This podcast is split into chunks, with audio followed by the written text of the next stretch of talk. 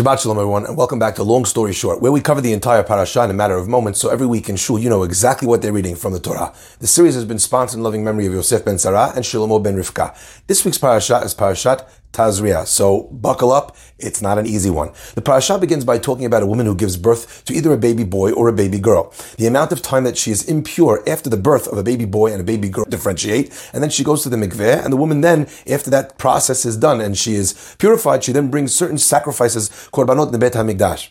The Torah then tells us that on the eighth day, if it's a boy, you do the Brit Milah on the eighth day of the child's life, even if that day is Shabbat, so long as the Brit Milah was done exactly on time. The parasha then continues and starts talking about the main body of its uh, work this week, which is the affliction of tzarat. When someone would speak Lashon Hara in the time of the Midbar, or they would be excessively stingy, there would be two punishments that would come to a person that were spiritual punishments. And that was called tzarat. It was something that looked like a form of leprosy, but obviously wasn't a uh, form of leprosy because it was possible to get tzarat on articles of clothing and on the walls of your house. We'll see about the house in next week's parasha. But let's categorize the laws of tzarat at least briefly. The laws of tzarat, at least primarily, surround the idea of a white lesion that comes out on a person's body. The Torah specifies four different shades of the color white that illustrate that a person actually has tzarat. If they then come to the Kohen, the Kohen can say, oh, this is not tzarat, you're good to go. Or the Kohen might say, I'm not sure, we have to check this out. And then he would quarantine the person for seven days. At the end of that seven day period, the Kohen would then go in and check and see if the, if the wound or the lesion had actually got worse. There are three signs that make something impure in tzarat. One is if the lesion spreads. The second is if there are hairs that grow, white hairs that grow in the lesion itself. And the third is if an element of or part of raw flesh grows inside the marking of the white tzarat. If at the end of seven days he sees one of those things, the Kohen declares him tameh, and then he becomes a mitzorah. We'll see more about what that entails later. If he is then uh, unsure because things have kind of remained the same, the Kohen will then lock him up in this quarantine state for a second set of seven days to then uh, ascertain what the case is at the end of the seven days and see again if the same process uh, takes place. The Torah then continues and talks about if a person is covered completely in these one of these four white shades, head to toe, at least on the outside, doesn't matter if it's on the inside, that person is considered to be tahor. The Torah talks about the laws of tzarat that appear on top of an inflammation or on top of a burn mark. In each of those scenarios, the laws are slightly different to a regular case of tzarat.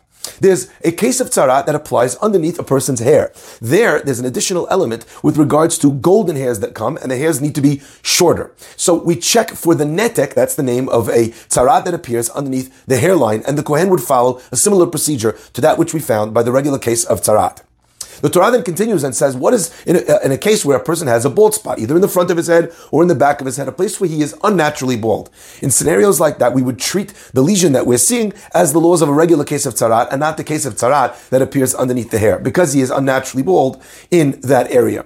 The Torah then tells us that in a scenario when a person is uh, considered a mitzorah, what happens to him? He has to go and live outside the camp alone. He caused fights, machloket with his lashon hara, tore the community apart. He doesn't deserve to be a part of the community, so he sits alone by himself. He wears ripped clothing like he's in mourning. He wears a hood that covers his face down to his lip, his or her lip uh, line. He's someone who grows his hair. He doesn't trim himself not to look good, etc. After he found the bad and made other people look bad, we do so to speak the same thing to him. And finally, he calls out to those that would approach, Tameh, Tameh, I'm impure. Don't approach, don't come next to me. He warns them away from himself. The Torah then tells us the laws about tzarat that applies in clothing, wool, linen, or leather. In such a case, we don't look for white spots, we actually look for pure or deep green or deep red spots in the article of clothing. They bring that article of clothing uh, to the Kohen, and the Kohen looks in it and checks if it's deep green or deep red. If it is, he'll quarantine that article of clothing to see what happens. After seven days, we look at this article of clothing. If it has spread, then we burn the article of clothing. It's a spreading tzarat, needs to be gotten rid of. If it hasn't spread, if it's exactly in the same size, so then we check to see um, if it's gotten stayed the same dark or if it's getting lighter. We wash the part of the beged, of the article of clothing that's green or red, and we leave it for that second set of seven days. If it stayed the same at the end of that second set of seven days, again, the halacha is that we would burn it because it is not going away.